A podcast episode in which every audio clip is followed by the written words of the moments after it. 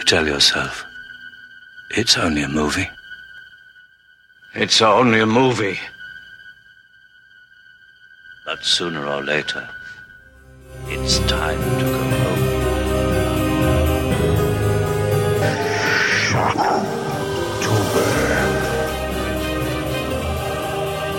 home. Welcome to Film Strip. I'm Jay. I'm Nick. I'm Ron. We're here to review Puppet Master, starring Paul Le Mat, Irene Miracle, Jimmy K. Skaggs, Robin Frates, Matt Roe, Catherine O'Reilly, and William Hickey. Directed by David Schmoeller, but the brains behind this thing is Charles Band. Made in 1989 on a $400,000 budget, straight to video because Band thought it would be more profitable that way, and he wasn't wrong. 10 sequels spawned later, a crossover with the characters of Demonic Toys, and a 2018 quasi reboot called Puppet Master The Littlest Reich have followed, um, all in the wake of this. So we're not going to cover all of those sequels, though I do reserve the right to maybe pop back in on this series from time to time. But we, we're putting together our Shocktober 19 lineup here. And, and for those of you maybe new to Film Strip, this is when we do either a big series of horror movies or we put together just a bunch of different ones. And this year we're doing four different films. We've got on some special guests coming up. We're going to talk about all the four that we're doing at the end of the show. But I wanted to kick off with you know something different. And Nick, you came up with Puppet Master, so please be to saying why. Ah, Jay, I really have no idea why. I kept on seeing this movie. I mean, if we're going to go, you know, we talk about like old horror movies and everything, and we've done quite a few. And this was always one that I saw in the uh, video store, you know, the old VHS stores where you're walking around the horror um, aisle. And there was so many of them. And I always saw like the covers and they always looked kind of interesting, but I've never seen it. So just kind of brainstormed with you the other day. I was just like, threw it out. I'm like, want to do Puppet Master? And, you know, we found most of them free online. And you were just like, nah, I don't know. And I'm like, come on, Jay. I mean, I almost had to kind of twist your arm a little bit, but you eventually, uh, you know, to see, you know, you eventually agreed, and uh, here we are doing it. But as far as the real reason why, I guess it just comes down to why not. That's usually your answer for all of these, but pretty, and, pretty and mo- much. and it mostly works. Now, Ron, you've talked about this with me offline for several years, and so I I asked you come on and be the expert because true story, Nick and I watched Puppet Master and both texted each other going, "Did you get any of that? I don't really understand what happened," and I, I felt like we needed to bring in an expert. I mean, your first uh, your first problem is that you're looking for some sort of plot. that that's your number one mistake. What these movies basically are is a showcase for Richard Band's music and a showcase for what's probably an incredibly profitable line of toys and miniatures that uh, Charles Band used to buy a castle in Italy. Wow. Now, I mean, that's almost like Tommy Wiseau level, you know, ingenious plotting this guy has. Uh, say what you want to about the relative merits of Charles Band as a producer, a director, and uh, you know a writer, but uh, one thing he is great at is marketing. Like he has kept Full Moon alive for decades, just based on the power of cool VHS boxes, cool DVD boxes, a streaming service, and awesome looking puppets. I mean, yeah, it's all just concept, right? It it reminds me of the tales back when Brian and I were doing the Leprechaun movies that they sold Leprechaun in space strictly off of a poster where they stuck the Leprechaun's face on the Apollo 13 poster. Like they didn't have a script, they didn't have nothing. They just sold it on that and it got the movie financed. And I'm like, the concept here, I don't know how it hadn't been thought of by 1989 at this point. Evil puppets run amok you know, let's get some psychics and some demon stuff and woo, you know.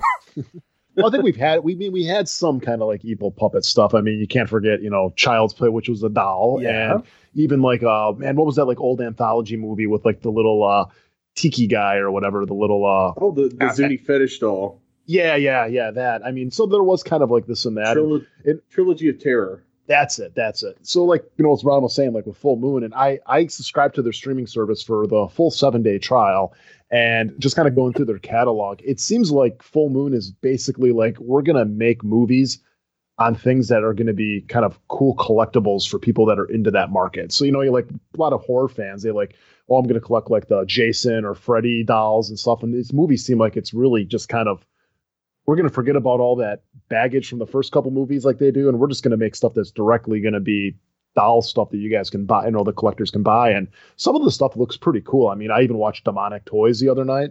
uh, don't. But um, the uh, the the monsters in there were you know kind of cool looking, I guess. So I guess it kind of fits that market. You see, I like I missed demonic toys completely because, but I was friends with a guy in middle school and high school who was into this band called Dangerous Toys, which is kind of like a metal band or whatever from the '80s or whatever. Got a great singer by the way, and had had some cool songs. But the like the cover of their albums were this real evil looking Pennywise looking clown thing jumping out of a Jack in the Box. I don't know, but it every time I yep. heard demonic toys, I was like, that's like dangerous. So I just conflated those two in my head. Never watched it. I know I've seen Puppet Master before. I we started you know, getting ready to do this review, but I don't remember anything about it. I just remember that the lead puppet, which I think they call Blade, who has a hook for one hand and a knife for the other hand, just reminded me so much of the bad guy Rostov from Invasion USA. And I understand he's actually based off Klaus Kinski, which is funny. But I mean, he, he just reminded me of that, like the face of that puppet. And that's all I've ever remembered about any of these. Well, you know who uh, Blade looks like to me? Jay is he's the killer in every Giallo movie. Oh yeah. He's got a black coat. He's got a floppy hat. He's got a blank, expressionless face or a mask, and then he's got a knife in one hand and a hook in the other. Yeah, I, I, it's just a striking image, and that's the puppet that's on every poster and every cover, and I think he's in every movie too. Um, at least the ones I've seen, because I will say, guys, I did go down the Puppet Master rabbit hole for this. I've seen like four of them at this point. Um, and, and, just to try and understand what was going on, and I have no clearer understanding, but I will say I've been thoroughly entertained for a little bit, just to play my hand a little early.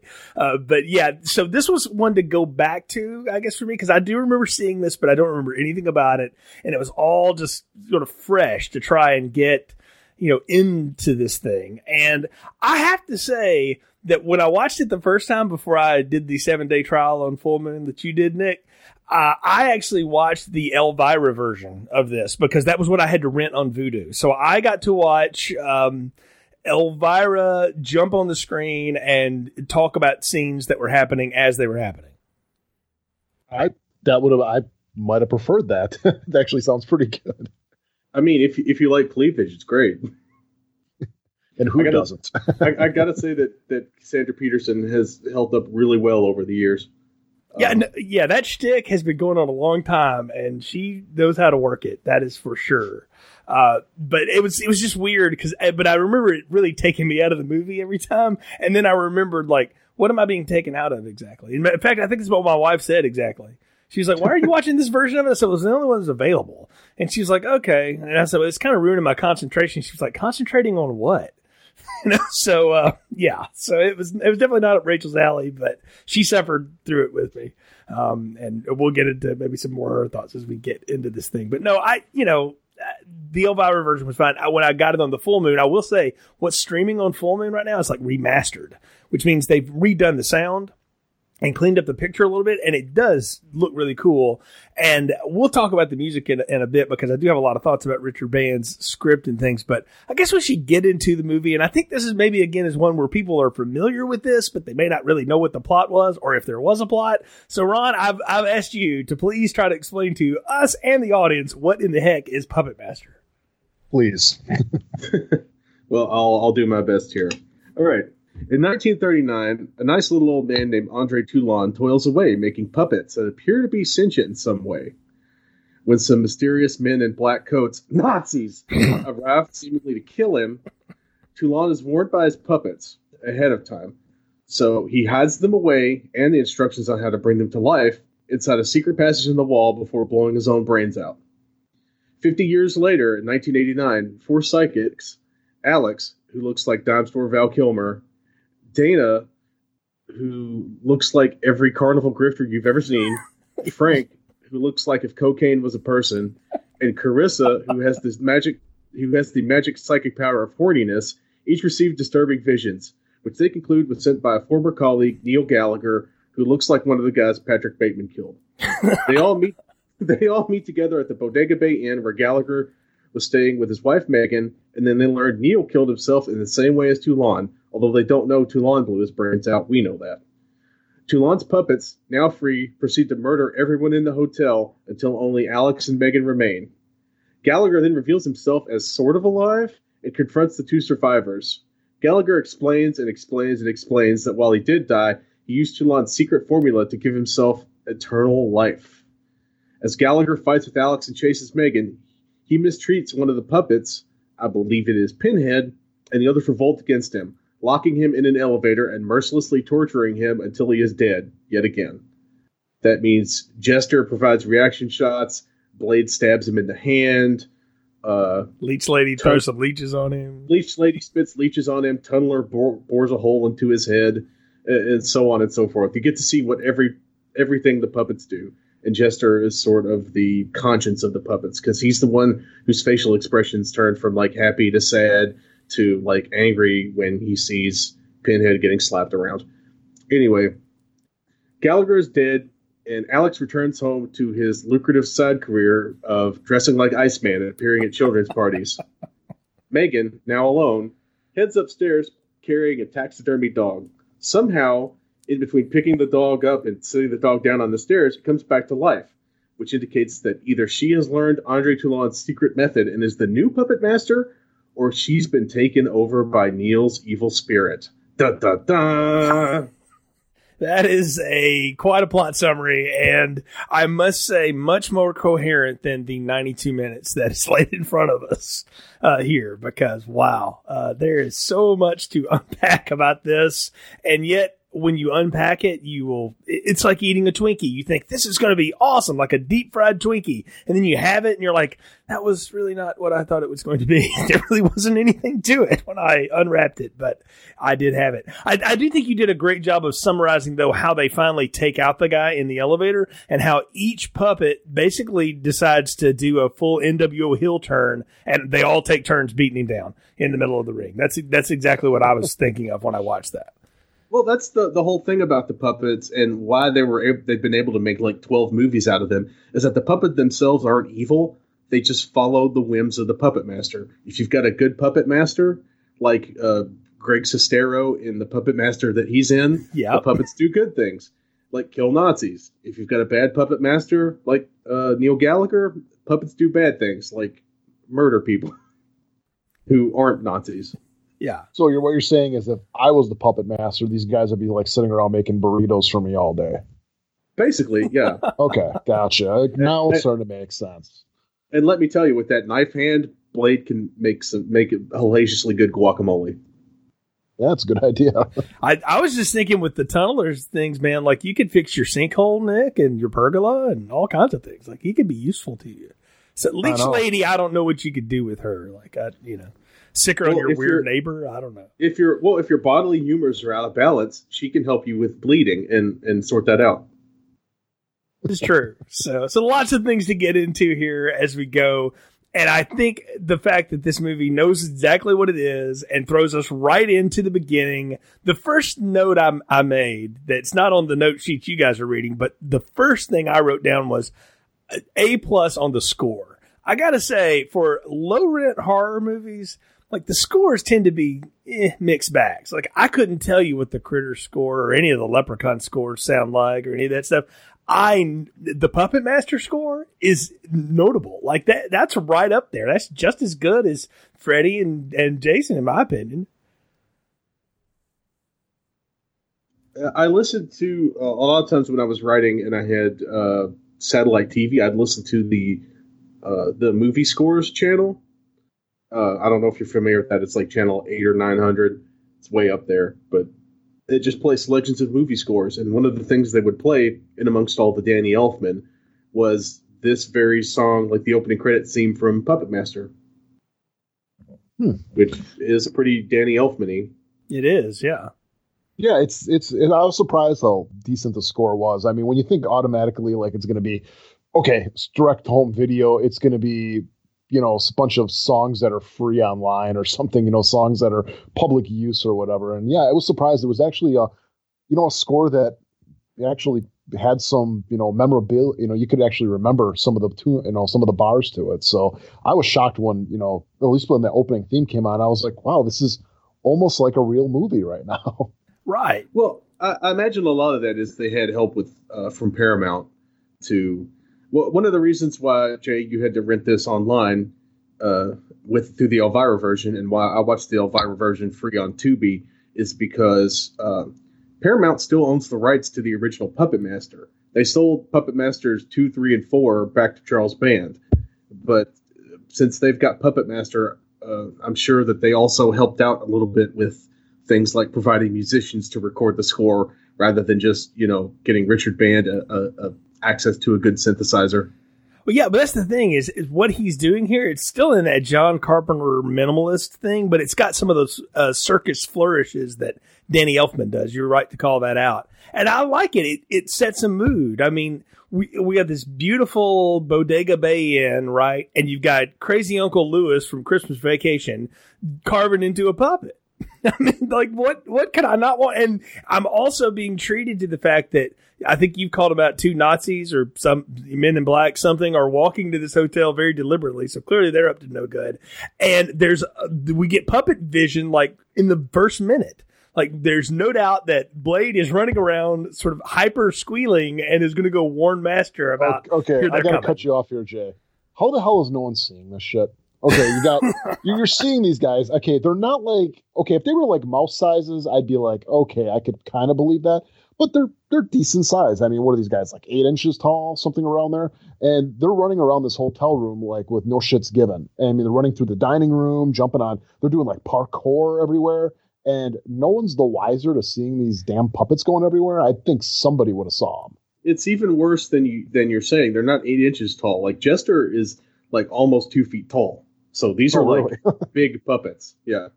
These are like children running about. All I can say in, in response to that is that this is a rather densely populated hotel, and the only people we see are at the bar. And then there is that one lady in the hallway that sees Blade, and like she freaks out, and he has a freak out with her, and that was it. So, I mean, I don't know. I, I got the sense that like he was hugging the corners you know, and just sort of jumping along stuff, and then he runs across the piano. And I mean, it's exactly what I would expect a puppet to do. Like, I look, I went in with again no memory of this movie and like the the lowest of expectations possible. Right. So I'm just like, whatever. And I'm just going with this. And I'm going, you know what? That's actually kind of clever that the movie makers don't try to fool us with this is going to be serious. Like, look, I saw that Child's Play remake and it's fine or whatever, but part of the problem with that movie is it takes itself way too darn seriously. And th- this movie from the get go says, nah, we, we know, we know where we are. We're just going to be this way. And the fact that they throw us right in like that, I like it. I thought it was fun. Well, they throw us right in and they don't try to like hide the fact that this movie is going to be about puppets that move around on their own. Like, we see the puppets like are sentient immediately in the film. Yeah, because Jester's watching, uh, looking out the window, right? So that's what that's one of the good thing about Charles Band is that he doesn't try to uh, shoot around the limitations of his budget. He's not trying to like hide a monster in the rain or something like that. He's going to say, "You want to see a movie about puppets? Here's some puppets, man. We'll just start out with some puppets, then we'll work back to more puppets." Can we talk about David W. Allen too, who's now passed away, but was the special effects person on this, who had not worked with puppets in the past, and the way he went about shooting these things and doing this for a four hundred thousand dollar movie, I mean it. It's pretty good. The stop motion and everything they do. I mean, some of that stuff it took like hours to do, like four seconds. Yeah, and it's and it's really smooth. Uh, at least I thought so. And I even like the way they're able to really do a good job of, for example, cutting around uh, when Pinhead's hands are human hands and when they're puppet arms. Right. When they've got the little person in there who's basically his hands and stuff like that when she's doing that that role. Yeah, I, I don't know. I I got into it because I thought, well, this is funny, and then you know uh, he shows up and it's almost like the puppet's out of breath, which I did get a huge kick out of. You know, and he's like he's having a panic attack or whatever, and and he's like, no, my friend, it'll be okay. We knew this was coming, and I'm like. Who's coming? Who's coming for who? And we get out the big suitcase, and uh, next thing well, I know, we're shooting ourselves in the head you know. You got to bring up though. This is the uh, the great uncle from Christmas Vacation. Yes, yes. This is Uncle Lewis who sets the tree on fire. Yes. So, which I look, I wouldn't have known him from anything else. I'm sure he had a marvelous career in the 30s, but you know. Yeah, it's this. Uh, it was Christmas Vacation, and there was one segment of a Stephen King anthology with a cat that he was in, and that's all I remember him from. Are you talking about Cat's Eye? Cat's Eye, that's it. You ever, like, yeah, which people can listen to in the archives if they want to hear yeah, you and yeah, I try to parse guy, that out. yeah, where the cat went into the guy's stomach. It was that one. He was kept on like killing him and his old sisters. Oh, you got you guys don't remember him from uh, Nightmare Before Christmas? Uh, no, oh, I don't. Yeah, the, the voice of the uh, bad scientist. Yeah, mm-hmm. I mean it's a pretty distinctive voice. Yeah, oh, it's oh, yeah, hard. Totally, I, I, do remember him from that. Yeah, it's hard not to miss. But again, it's not. We don't. We're not being anything's being explained. We we have no idea what's happening here. But it's disappointing though when he kills himself because I'm like, he's the only one in this cast that I knew, and I was like hoping that we were going to get him like being this like crazy old puppet master being like oh you're coming into my hotel nazis and i'm going to start killing you with it that's what i was thinking this movie was going to be about and then all suddenly the nazis and him go away so i was kind of disappointed at that reveal when i'm like no I get the old old uncle killing Nazis with puppets. I'm like that. That would be an awesome movie. Well, Nick, I would I would like to recommend part three where he is not the star, yeah. but the character is. So. Oh, nice. Yeah, that's uh, in later movies. The puppets take a more active role in killing Nazis. Yeah, so it's it's a central plot of well, three of them at least. So if not more, but that, that, another day, another day. Back, back to this movie. I again, I'm I'm into this. I, I don't know what's happening, but I'm thrown in immediately. And then we flash forward to the only other actor I recognized here. I did recognize Paul Le Mat because I've seen American Graffiti and I've seen more American Graffiti, and I think that's the only other two things that anyone would know him from.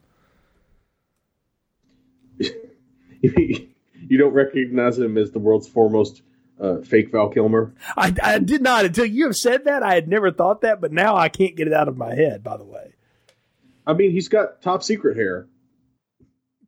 He does indeed have the top secret hair. You're right about that. So, and we, I mean, when we meet Alex, he's sitting in his chair in his office because he's an anthropology professor or something, and a good office, by the way, for a humanities professor. And he's having a dream about leeches all over him and I don't know, random other weird things. And it, this movie is just littered with this. Like it's, it's trying to Check be really smart to, to unveil itself to us a little bit at a time.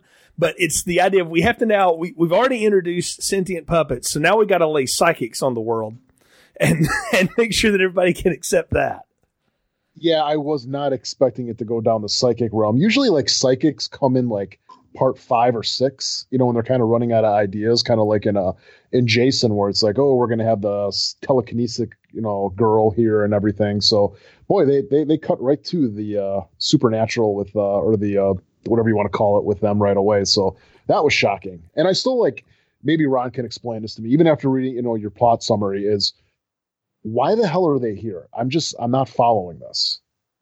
Uh, they were all involved in some experiment that Gallagher had, and they all share some. They all shared some kind of psychic link with him. That's why when he dies, quote unquote, they all start having those weird visions about him.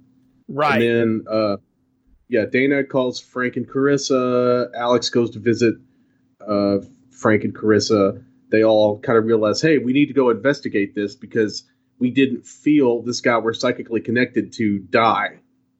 Right. And the thing that they lay out is that Frank and Neil were working on whatever Egyptian mumbo jumbo Toulon used to inanimate the figurines. And they but they had kind of hit an impasse and it didn't work anymore. So now the assumption is Neil figured out the formula or whatever, and then we have to get the band back together. So you got Alex who's tucked away in his academic department. You've got Carissa who's down in New Orleans or something and, and being a, a total shyster until she actually gets real visions, which is funny to watch. No, that's that's Dana, and she's that's Dana. Island. You're right. Go ahead. What'd you say?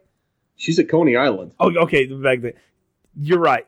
Dana is the one that's at Coney Island, not New Orleans. I don't know. I think maybe it's her accent that I would, thought she was hanging out in New Orleans. That's what it was. But then you've got Frank and Carissa doing Nightmare on Elm Street dream studies and getting off on it, basically. I mean, that, that's the only way to explain that scene. Yeah, it's like a combination of the Nightmare on Elm Street dreams and then like the Kinsey uh, report. Yes, exactly. So you've got all those people together and they're brought back together because they didn't feel Neil's psychic movements, Nick. And that, and then when they come together, they're still blocked somehow because it's this Megan woman who has to tell them, oh, by the way, he's dead. And I love how they do that. They're like, oh, you haven't heard. And then they just cut around his casket. Mm. Okay, Yeah, I'll, I, li- I I'll go. I'll too. go with it. I'll go with it. I, I, what a weird setup. I mean, you got. I just. I'm trying to imagine the writers' room here for this, and it's like, okay, we got killer dolls in a, like a hotel, and let's bring psychics in here and psychic visions and connections. I- Okay, okay. Well, I, Okay, I hear what you're saying. I hear what you're saying, but but hear me out. It's no dumber than a serial killer who knows voodoo, who's got shot by the cops, who puts his his soul in a doll. All right, it's it's no dumber than that. I mean, it's actually a little. It's at least an academic answer. It's not a great one, but But- it's something. but it's but but they're two separate entities though is what i'm getting at is like you kind of got like the evil doll stuff and then you got this whole psychic thing and like i'm trying to figure out the connection there between like why why these exist together. You know what i mean? Like at least with chucky it's not like he was he did that and then we find out that andy is also like telekinesis or something or or telekinetic or andy can bench press 500 pounds. He's like a super strong kid. I mean it's almost like two completely different things and like they're mixing them together I mean, I've seen it before, like, you know, something like The Shining, which is where, okay, a haunted hotel, but the kids got psychic powers. So, you know, they, they mix well together. But this, I was just kind of like, huh, I not really following why these people are psychic. I thought this was going to be more about like, okay, they're in a hotel and maybe these people come and buy this hotel and they're going to fix it up. And then these things get out and kill the, you know, the renovators or something.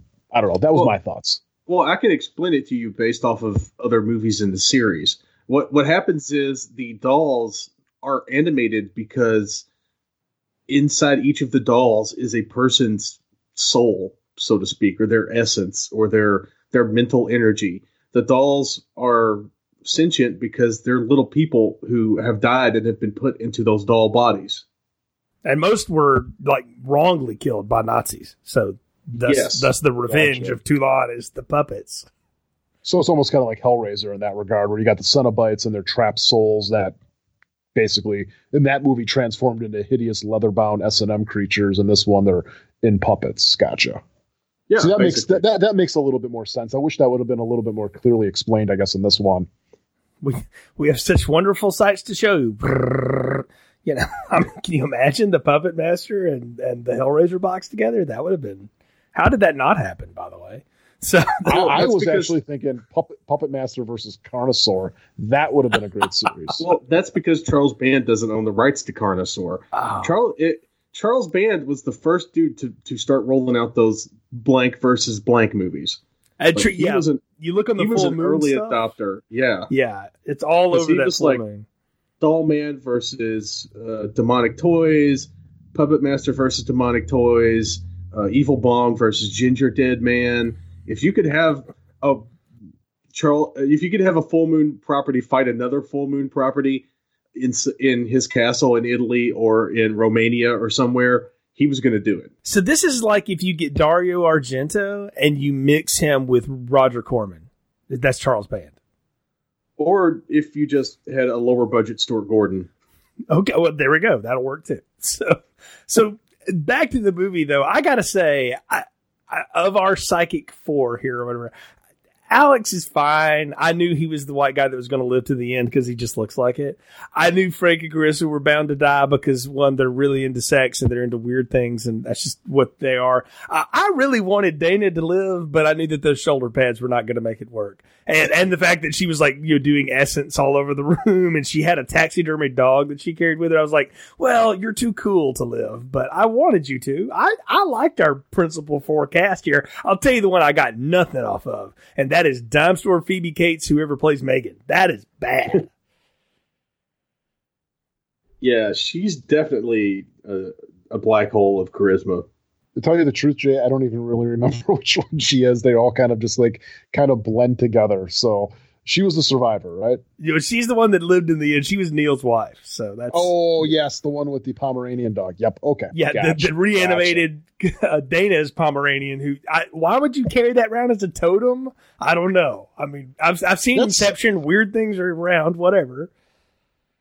I, being a dog owner and a dog lover, I don't understand that at all. So I was gonna, yeah, I was gonna say like when poor Wyatt goes, he's not going to be stuffed over in the corner. I hope. So no, no, no, no way in hell. I mean, that to me, that's like the equivalent of like grandma died. Let's stuff her in a corner. It's like, uh, I don't know. I, we all go a little I'll mad die. sometimes, but we don't have to go that mad. So.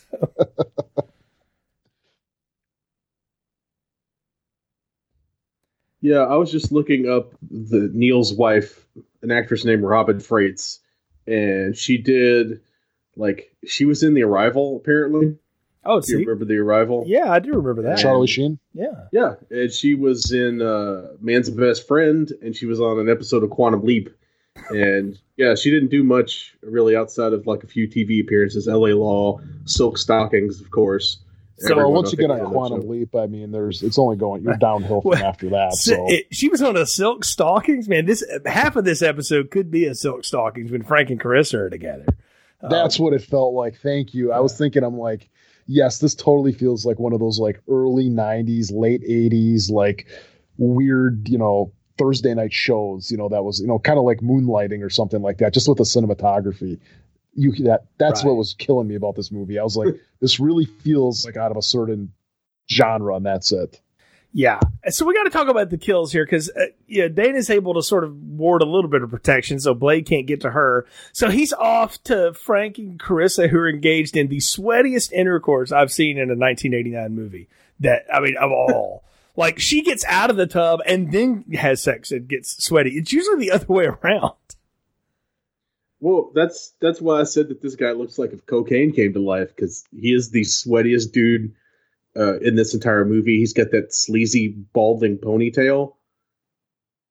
Yeah, he looks like one of the horn players from Chicago that you don't know his name. You just know he's always been in the band. That's a good. That's a good pull. Yeah, and but that the, the sex scene is bizarre. I mean, I I remember like when I when I was watching this, and I watched this movie two times, like I said, and I watched the sex scene. It is usually, you know what, I, I'm a guy, whatever. It's like usually when stuff like this comes on, it's kind of like, okay, cool. You know, I mean, you get a little bit of TNA. This was like the driest, most like unprovocative sex scene I think I've seen in a long time, and they got so many damn clothes on and you know I, I get it people are into different stuff and everything like that no judgment here but like there's got to be a certain amount of like non-clothing for that to work and i don't know how this worked at all. But the weird part is is like this movie's not shying away from nudity because we did get a couple booby shots in the tub and she's wearing basically an outfit that's see-through. So i don't know it's just like the most bizarre really untitillating sex scene i think i've seen since the specialist so. Well, well put- okay, yeah. Well, p- part of it is um, these two people have no chemistry together whatsoever, and on, on no earth can I imagine a world where they would be together at all. And they've done nothing to sell me that this works or whatever, except for the fact that Frank is really creepy because, I mean, he's talking about like, oh yes, we, you know, he's on the phone earlier with Alex. Yes, we felt the movement, and he puts his hand on her shoulder, and she gives him this look like, well, sort of. You know, I mean, she seems so bored with him the whole time. To that point, she drops off of him when she hears noises under the bed in the middle of. So it couldn't have been that good. Yeah, I mean, if you could hear like some little rustling underneath the bed when you're in the middle of it, uh, I don't know. You might be doing it with a corpse. I don't know. That's that's bizarre. But he keeps on talking about like sexual aids too. Like, oh, we're gonna try all this and that. I, I guess I don't know. It's was just, it's just a really weird scene. Part part of I think why it's such a weird scene is that it's played for laughs because we mostly see how they're annoying the other people around them. Yeah. And then he's like tied up and he's got the weird thing over his eyes and she's basically fully dressed albeit in a sheer outfit and one of the things that that i noticed when i watched this movie the second time because i watched it twice too but for fun is that when they're having sex the sheet is between them Yeah. So, so, is this like the, i'm is this like thinking a it's Curb Your Enthusiasm skit where it's like you got to have a blanket with a hole in it? No, but now we know where Larry David got it from. So yeah maybe uh maybe he's uh orthodox jewish and that's where all that comes from I don't know. uh, but she does crawl off the bed, as we've now talked about, and we get the tunneler to do his thing, which, I mean, like, if Paulie from the Rocky series were turned into a puppet, I kind of think he would be the tunneler. But I Well, don't they- think Tunneler is drunk enough to be. Well, he looks Young. like it, though. yeah. I mean, but they totally missed the setup here. I mean, if they they want to make a schlocky horror movie that's got some outrageous kills, I mean, they're having sex and you got a puppet called the Tunneler. I mean, put two and two together here, guys, as far as like how he could have killed them both. You know what I mean? Oh, oh but that's the thing. They do go for that just on the reverse. Yes, you're right, Nick. Uh, other places you would have the tunneler tunnel through her, and it would just be that. But he tunnels through her mouth as it is. And, and dude on the bed, Frank has no idea what's going on. He just hears, you know, he doesn't hear the blood curdling, you know, stuff going on or the bone crunching that would occur with that. And then the leech lady crawls up and she starts doing that all I can only describe it as the voices that the Vietnamese hookers make in Full Metal Jacket. Voice on, on Frank as she spits leeches onto him, and he finally realizes what is happening. That he is not being uh, pleasured; he is being murdered slowly by leeches. One, like that's a twist on things. You have the female doll do the kill on the guy instead of the guy do the you know the kill on the woman. I've when I was little, I remember you know going in some lakes that I shouldn't have gone into, and I've gotten leeches on me before. It's usually not like you can't even feel them half the time. So these must be some really demonically possessed leeches that she's spitting out of her. Well, he doesn't even really seem to notice the leeches until there's like multiple leeches on him. Yeah, and the big the the, the, the cutaway is when she goes under the sheet because you know where that next one's going, just like the dude in Stand by Me. You know, so that was the coup de grace. But that you're right to call this out, Ron. This is totally played for laughs, and that is a different setting when people are getting their you know feet cut off and there's blood and all that. It, it's it's a different tone to set, but it it works. I'm not going to say I didn't chuckle the whole time. Yeah, I thought it was funny. Um, uh, I especially liked um, how they thought that uh, his dying screams were noises of pleasure. Right. It's like, well, that's finally that- over. you get that rea- that reaction shot from a very disgusted looking uh, Paul Paul Le Mat. Yes. Who's probably asking himself, why did I do this? So, oh, yes, I was looking for work. So I answered the phone. But I, what I also love is the gag of how Gallagher's body keeps disappearing out of his casket. And then into different places. And what we basically figure out is that Pinhead has so much strength that he can pick him up and move him around. And I mean, there's so much imagery. They've got a they've got a picture of the Last Supper on the front of the casket where he's laying. I'm like, oh well, we're we're just leaning into that resurrection motif, just hard left. In case you didn't know, right? Right. But I love how they keep setting him up. It's like he's weekend at Bernie's or something. Now, are, are the puppets moving him, or is he just getting up and moving around to mess with these people because See, he's been reanimated the puppet powers this whole time? Yeah, you know what? I was going to ask you that question. I thought Pinhead was moving around, but now that you say that, maybe he's just doing it to screw with him. I think he was just moving around to screw with him personally.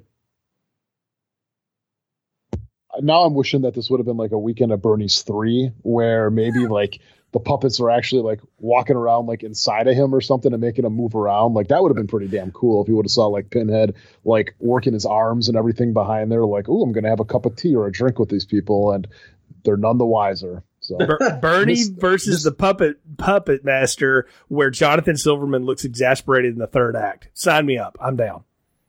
yep. Well, Yeah. what could have been? So would have totally worked. But no, I, I love how Gallagher's body keeps reappearing around, like we've talked about. And when Pinhead attacks her, man, he beats the crap out of her. But she gives pretty good. I mean, I I like the fact that you know they make a fight between a foot and a half tall puppet and a five foot ten woman. Seemed like it could be a bit of a fight. Like you know, he breaks her ankle and you know he's hitting her on the arm and he's punching her in the face and she's pushing him back. And I love how she finally does what everybody in the audience is saying: throw it over the banister, and she does. Which that I liked that because you don't see somebody do the most reasonable thing to deal with this tiny threat, which is to hurl it. And several times you get the puppets thrown across rooms, into walls, uh, over the banister, thrown into the elevator. They're tossing these puppets around left and right. Um, later on, you see Neil just pull the head off a pinhead. But it, while it doesn't stop the puppets, it does delay them, and it shows that it, rather than shooting around the obvious solution to this problem, they go ahead and, and just do it head on. Right, but it still doesn't matter because Blade's still able to get the drop on her, and that is the slowest kill scene of all time when he slices her throat. That's one thing you got to remember, though. If anybody listening to this ever comes across like a dem- demonic toy or something like that, or like a possessed puppet, leverage is key.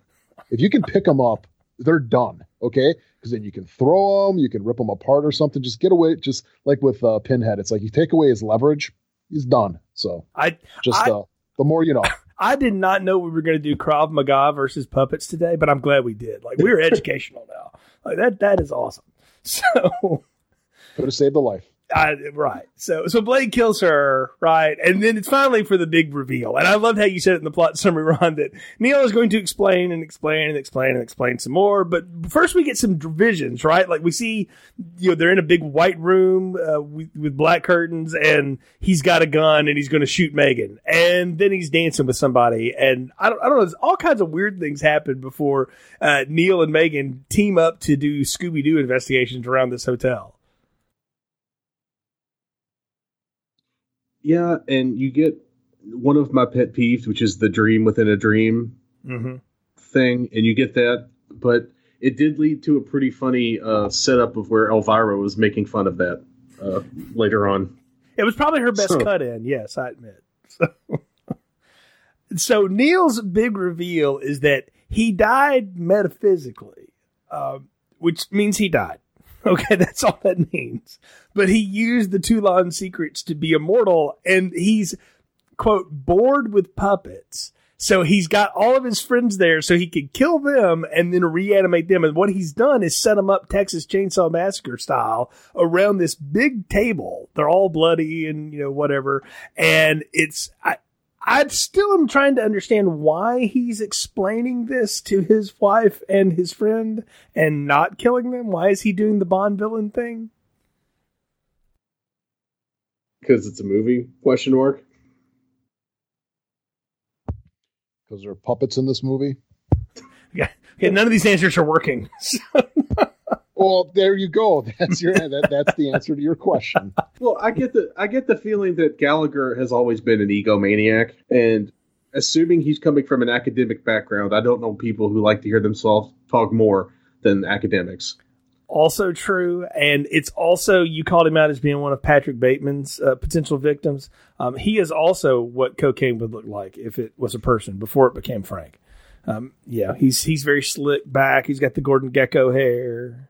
Yeah, he's East Coast cocaine and Frank is West Coast cocaine. There you go. Yes, that's what it is. And so he's he's doing all this and he's contacting them so they wouldn't take the secret from him because yes, these people were so constantly, you know, mind thumping each other, going, "Have you figured out the secret to puppet life yet?"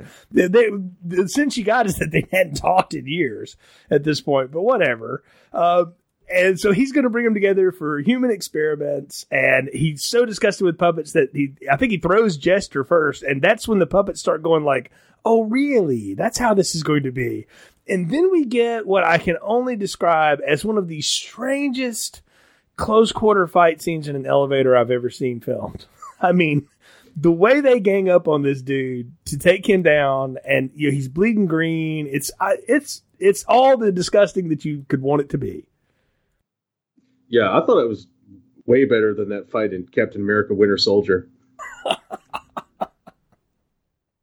or as good, but in, in a different way. Because yeah, yeah, you know, like uh, like the like we've said, the the solution to puppets is leverage, but when there's one of you and five of them, you can't you can only hold two at a time.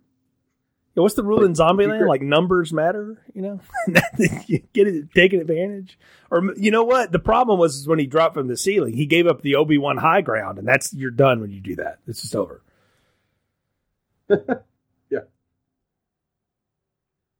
Well, and that blade is armed, you know. Yeah, always armed. This is true. He's always armed. And all and all I'm thinking is like, you know what? Just pretend you're on fire. You know, stop, drop, and roll. Just start rolling around like crazy. You're gonna roll over a couple of them. Well, let me ask do you. Do you really? But do you really want to roll over the one that's got a knife for a hand, or the guy with a drill in his head? Uh, the dr- drill in the head, maybe not so much, but even the knife in the hand. I mean, that's like an exacto blade size. You'll live. You know, you're going to get a little flesh wound. I've been stabbed by someone with an exacto knife.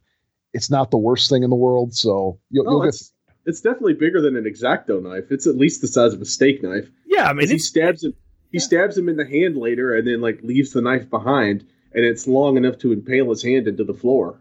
Yeah, he cuts See, fingers just- off. The scale of these guys just seem like they're all over the place. I don't know. I've I got a pretty big exacto knife. I'm still going with that. So all, all I know is that he is getting the beatdown happening, but in the process of this, like you see these flashes between Neil and Megan, and it's why I ask: Is he like transferring his conscience into her actively? Is that what ultimately happens at the end of this, or was she just in on this all along? Was she the puppet master?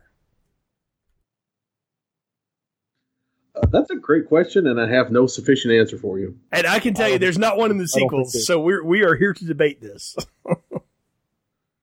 yeah, let's just go with that. That she was the big bad all along. I guess it makes it more interesting. Well, it kind of does, but then it also doesn't really work because she just lets Alex go. I mean, like, I'm sorry, your friends are dead. Goodbye. I mean, he's just Well, like, it's kind of well, like natural got- born killers. You got to let somebody survive to tell the story, right? I get. I mean, I don't know. What's he like? Well, I got a class on Tuesday. I got to get back. I mean, what's he gonna go do? I, I don't know. Paul Matt just sort of walks off the set like, uh, I was here. You know, I mean, it's very sad to watch him you know, droopy off the set um, as Megan reanimates a dog that was stuffed. Yeah, and I guess maybe that's one of the parts I missed. So they they kill this guy in the elevator, and then what? Like what what what becomes of them?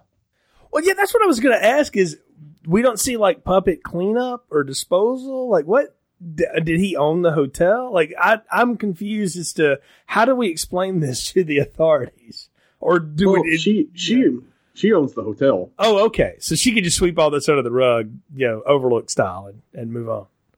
Yeah, I mean, clearly this here. isn't. Yeah, clearly this isn't a popular hotel, so I imagine they've got time to, you know, hide all this. Yeah, true. It's very. it's about as populated as like the Great Muppet Caper Hotel. Yeah. Well, and he's no longer a person, so you're just mopping up a bunch of yellow goo. Had he gone through like full embalming and stuff, or is that just we're just supposed to think he turns into green goo because he's possessed by evil? Well, I think that that goo is the the solution that animates the puppets. Oh, that's right. It is a liquid. Yeah. Oh, that's right. Because we I forgot there is a little like this green dye stuff that's running around. So, huh? Maybe it's some of the stuff that shot out of the globy thing in my science project too. It's all part of the same alien conspiracy when it's all said and done. Who knows?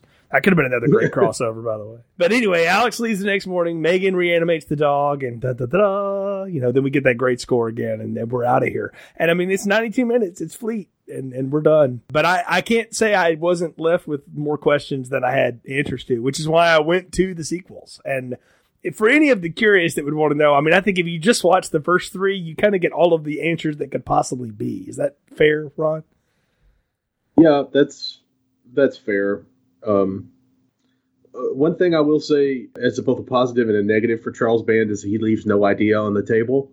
If he can come up with an idea to use the stuff he's got laying around, he's going to do it. So, but I think Puppet Hence Master, all the versus movies, right? yeah, but I think that Puppet Master, like one, two, and three, tell a pretty decently concise story by Charles Band standards. Yeah, loose terms, loose terms. But you're you're right. There there's a through line. If you want to know it, that is how to get the answers because you won't get it from this one. But was this satisfying? Was it worth it? Let's see. It's time on the podcast to give final thoughts, recommendations, and popcorn ratings. So, what are yours for Puppet Master, Nick? Um, oh, this is a tough one. You know, I'm trying to debate between a small and a medium popcorn. It's not the worst thing I've ever seen. I mean, but it's not the best, but it's like just slightly below average. But just so I don't lump it in with some of the really, really bad movies that I watched, because I did watch it twice, and there's a lot of movies that were small popcorns that I could barely even get through. So to say that I could watch it twice and watch it all the way through twice, at least brings it up to a medium popcorn. So for me, it's a medium popcorn. It's you know something that's I call it a Saturday afternoon movie. You know, maybe go in the fall, have some apple cider, watch some killer puppets go run around, and you know, I don't know, watch some weird sex scenes. I guess so. it's a it's it's a medium popcorn for me. I mean, if you're a fan of Tennessee football, you have nothing left to watch this fall. So, Puppet Master's right for you. Okay, Ron. and the Puppet Master movie has a smaller body count than the last uh, Tennessee game. True. So for me, I'm going to say that Puppet Master is a large popcorn. I enjoyed it more on this most recent rewatch than I did the last time I watched it. Um, I enjoy the cheapness of Charles Band, and I and I actually kind of enjoy a lot of the things that uh, David Schmoeller does in the director's chair. Uh, he doesn't get great performances out of some of the actors, like Robin Frates, but he does well enough with the people that are pretty good to uh, establish these characters. You may not remember their names. I, I, certainly don't, but they're they're all distinct looking and distinct acting people, and, and that's important in this movie because the the most important part of the movie isn't the people. The most important part of the movie is the puppets, and I think that despite his pedigree as a Silk Stockings director, speaking of the awkward sex scenes, David Schmoeller did a lot of Silk Stockings episodes which kind of explains why Boy, that scene is shot in that particular really way. Really does, yes. Despite that, I, I think that it's a movie that works really well, and it doesn't take the focus off of what we're all there for, which is to watch puppets murder reprehensible people. So I, large popcorn for sure. I gotta say, I'm surprised that this is not small popcorn for any of us, and and mostly for me too. Like I figured, Rod, you would you would be the fan of it because you, you are the fan of these, and I thought Nick would. I I summarized the same thing. I was like, this is not even the worst thing I've ever had Nick watch. So, or that he's even come up with to watch. So it's already there. But I'm surprised that I liked it as much as I did, to the point that I let my seven day subscription go a little longer, and I'm just going to keep Full Moon for a little while and live with Puppet Master in my in my world. I just think I need to watch a few of these. I really enjoyed this. That's not great, okay, and it's definitely got a lot of problems, but the score's good. The effects are great for the time and for the money they spent. And it's more or less exactly what I wanted it to be. And for that, it's the good kind of medium popcorn. I use medium a lot to, you know, damn movies that I think are just failing because they, they don't live up to potential. Well, this one far exceeded its potential far. So it's a good medium popcorn, and I'm glad I watched it. And I, uh, I, mean, again, someday down the line, it would be fun to go back and maybe pick up two and three, and just you know maybe we could talk about it again. But even if if it never do on the show, I'm glad I've watched them, and I would recommend check this one out. If you skipped it because you thought, eh, this isn't going to be, there's no way this could be any good. You're right. There's no way it can be any good, but it can be a whole lot of fun. And this movie is a lot of fun. So it's a fun way to kick off Shocktober here, guys. And like I said at the beginning, we're doing four episodes this month. We usually do, you know, two and maybe a session show, but we decided to do two extra episodes with our friends and special guests from the Dana Buckler Show and the feature 20th Century Movie Club. Dana and Mike are joining Ron and I the next two weeks for a couple of reviews. We're doing Stir of Echoes, the Kevin Bacon supernatural thriller, and then we did 1998's Gus Van Sant remake of Psycho. Yeah, that was a that was a, a good time. Yeah, it's real fun to, to hang out with Dana and Mike, and they're going to be on each of those shows. And then we're wrapping up October or Shocktober 19 with Brian and I reviewing Halloween 2018. We were on hiatus last year when that was out. We decided let's go back, pick up the Halloween movie, and that is our four pack for Shocktober. And the only thing we're asking for you to do in return for this is please subscribe to our show and tell other people about it. Share it on your social media feeds. You can find us on Twitter at Filmstrip Pod. You can go on Facebook and find the Filmstrip Podcast page. Please let other people know this, about the show because it helps us get the word out and we have a lot of fun doing it. So before I let you guys go, Ron, tell folks how they can find you, your stuff here in the month of October as we are uh, heading into horror season proper. You can find me at denofgeek.com and denofgeek.us. I'll be doing The Walking Dead. I'll be doing American Horror Story. I'll be doing uh, the Purge TV series when that rolls around. Uh, I will be a very busy person in October because I am stupid. I'm still not on social media, but if you do want to find me, you can probably find me on my couch now watching uh, episodes of Silk Stockings that I just found out is on Hulu. So that's where I will be. You can find uh, Nick on YouTube via his Silk Stockings retrospectives that he's going to be starting. yes, he's la- launching. Do not even tempt me to do that because you know I will. or just put out like a 30 minute compilation of the best bad sex scenes and murders. Well, folks, thanks again for joining us on this latest episode of Filmstrip. Of course, go to filmstrippodcast.com. You can find links to all the podcasts, the archives. Leave us a review wherever you find the show. We appreciate the support and come back again next week. We'll have Dana Buckler on from the Dana Buckler Show. Mike will be on the following week, and then Brian and I'll be back at the end of Shocktober 19 to wrap it all up for you here. So until next time, for Ron and Nick, I'm Jay. Thank you for listening to Film Thank you for listening to Filmstrip. You can find more episodes on our website, filmstrippodcast.com. The Filmstrip theme music is produced and performed by Frozen Lake 121. All content used or discussed in these podcast episodes is the property of the respective owners and used under the Fair Use Act, Section 504, C2, Title 17.